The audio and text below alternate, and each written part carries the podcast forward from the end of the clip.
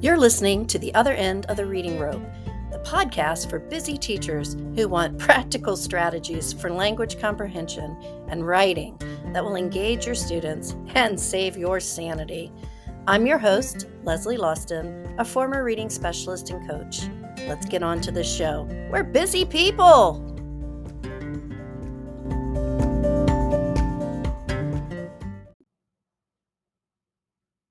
Hey, y'all, it's Leslie from the other end of the reading rope. And I want to apologize for being a week late with this podcast, but I went to Taylor Swift last weekend and I danced myself silly.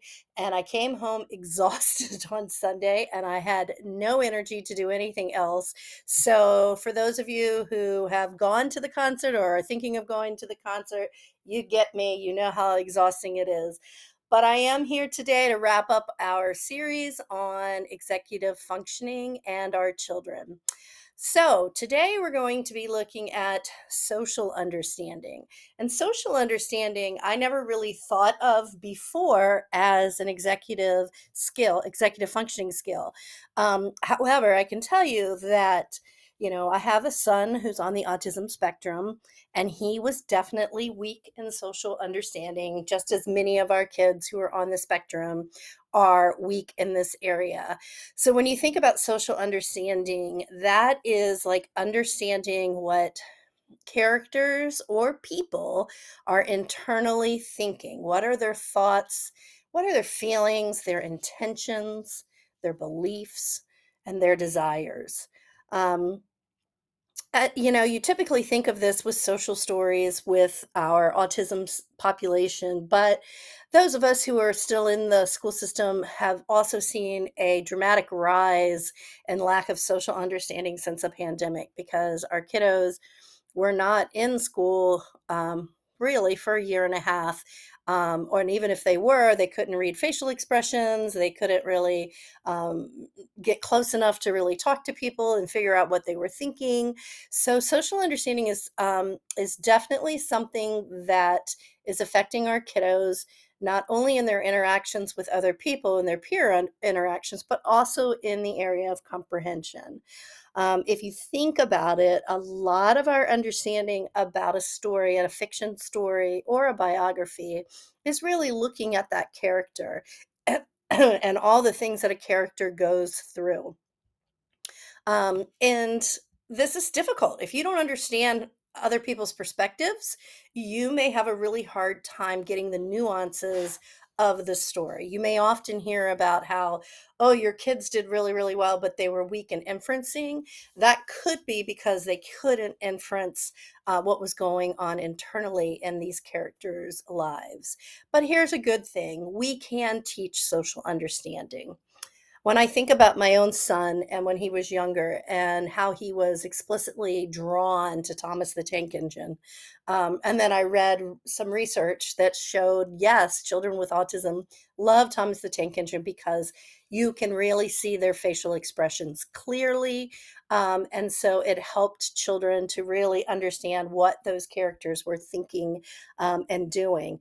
And if you think about another early childhood series that has a lot about feelings and understandings, um, think about Mo Willems and Piggie and Elephant because and Pigeon because Piggie often doesn't ha- have the ability to think about other people. Um, he is so impulsive that he may um, you know he may only think about how it affects himself whereas elephant's a little bit better about showing piggie around um, and thinking through how other people are thinking. And so um, a great example of this is in the story can i play too by mo willems and in it there's a little snake that comes up and he says to piggie and, and elephant he says you don't want to play with me.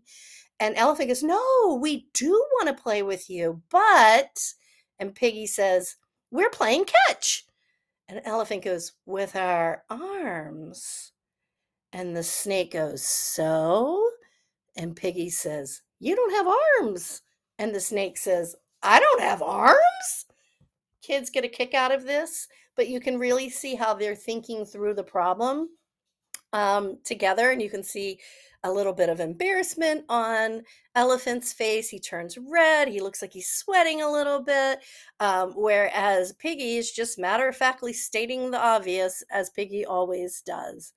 Um, great example of feelings, intentions, beliefs, desires uh, found in those great Mo Willems books.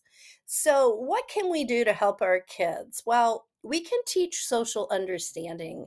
Um, and if you have autistic kids in your classroom, you probably are familiar with social, social stories, which is a way of helping your kiddos understand why someone is acting the way they are, or if there's a problem at recess, how to process what's going on. But you don't have to go to that extreme. Um, you can teach social understanding by requiring our kids to understand why characters do what they do. So before the pandemic, about five years ago, my third grade team decided to spend some time on um, character traits and character feelings because we had noticed that on their standard assessment that our kiddos in third grade were really weak in this. So we started off by asking kids about emotions and what are emotions. And as you can, you know, as you would expect, most third graders at the beginning of third grade would say happy, sad, um, mad. That was it. Three three feelings that we have. Um, however, there are a whole lot more nuances to those three feelings that are um, that need to be understood to un- in order to understand other people, but also in order to understand characters. So we spent most of the year spending a lot of time on character traits character feelings and character emotions. Um, we did things like um, acting out, using tableaus to show how our character was feeling. Um, we also did things like painting pictures to show where how a character felt at the beginning or maybe how they felt at the end. We used a lot of the arts to help our kids work through it. We looked at paintings that showed different emotions on the characters' faces. We read different texts that would show characters feeling different ways. Um, and with all of that practice, our kids really did do better on their SOL test at the end of the year because they were able to understand a little bit more about why characters do what they do. So, if you think about social inference making, um, that is really important for narrative text, but also like um, sometimes with history and social studies, knowing things from another point of view, thinking about perspective and empathy. Um, and this is a really um, hmm, crucial skill these days in our country and um, definitely within our school system. Um, how can you infer the perspective of someone who may think differently than you, who may have a different home situation than you have, or even have some different um, experiences in their lives. Just because you're different doesn't mean that you are wrong. Um, and so, again, we can teach these social understandings um, through using good children's literature and good text, and then setting them up for understanding what the author is trying to say. And by the way, fun fact um, it is reciprocal because adults who read more fiction actually have better social understanding themselves. Um, and I know uh, my mother and I will often discuss stories that we are reading at home. Um, and even though our political views are very opposite, um, the two of us can still become empathetic to what a character is experiencing in their lives. Um, and so that's really good for that social understanding as well. So, um, I want us to think about one last part with this called counterfactual thinking. Um, and that is the ability to consider an alternative to an event that's already taken place. So if you think about like what would have happened if this character had chosen to do this instead? How can you think of ways to improve that situation?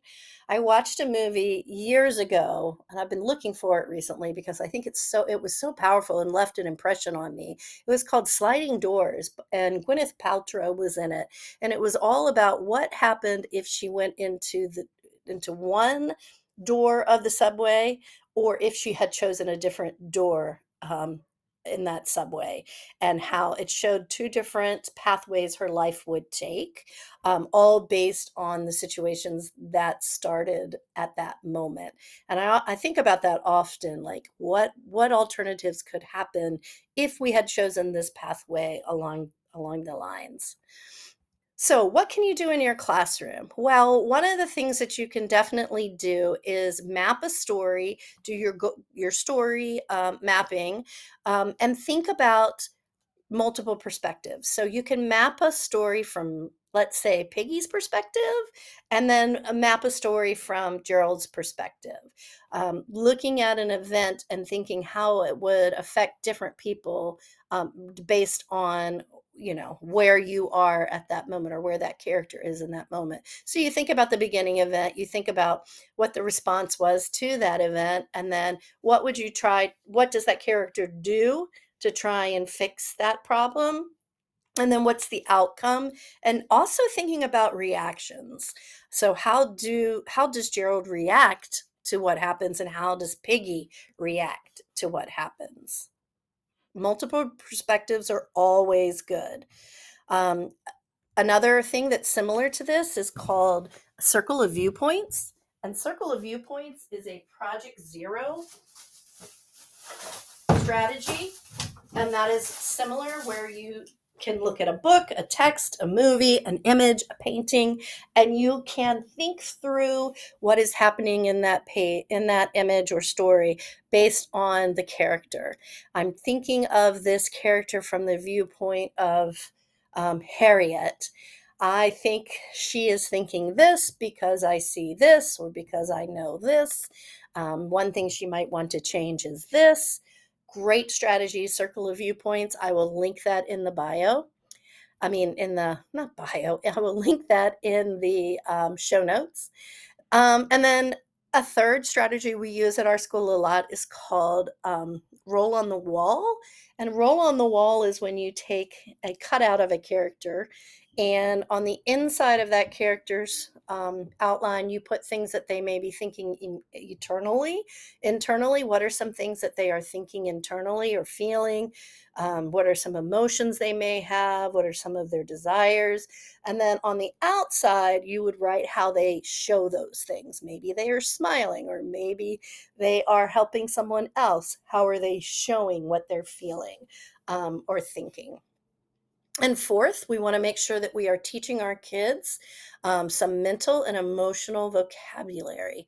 So we want to make sure they're not just saying sad, mad, or happy.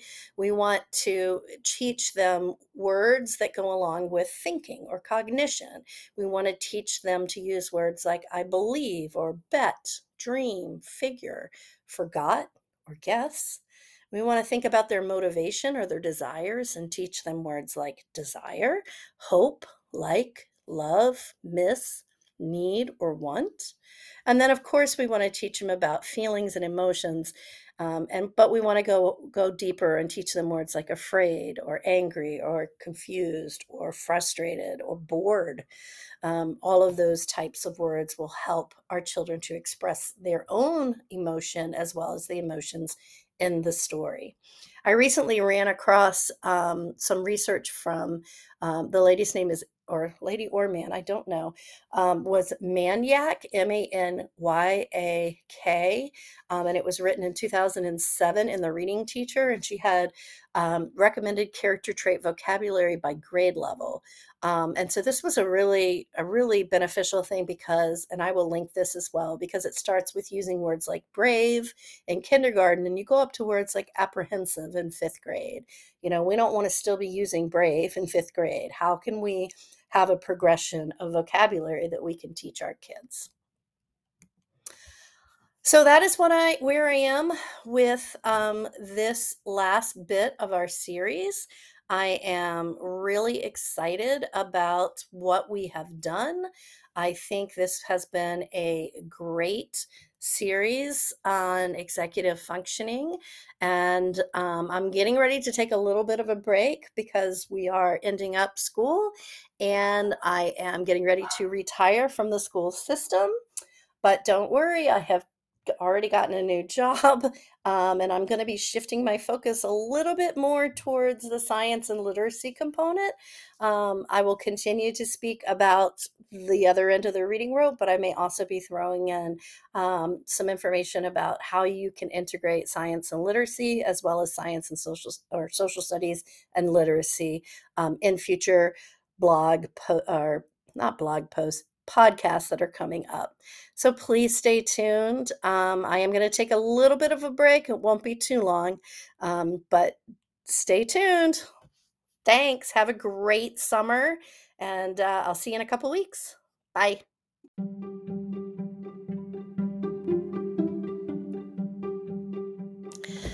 Thanks for listening to today's chat. Follow me on TPT or Instagram for more tips and resources at the other end of the reading rope. See you next week. Now go home.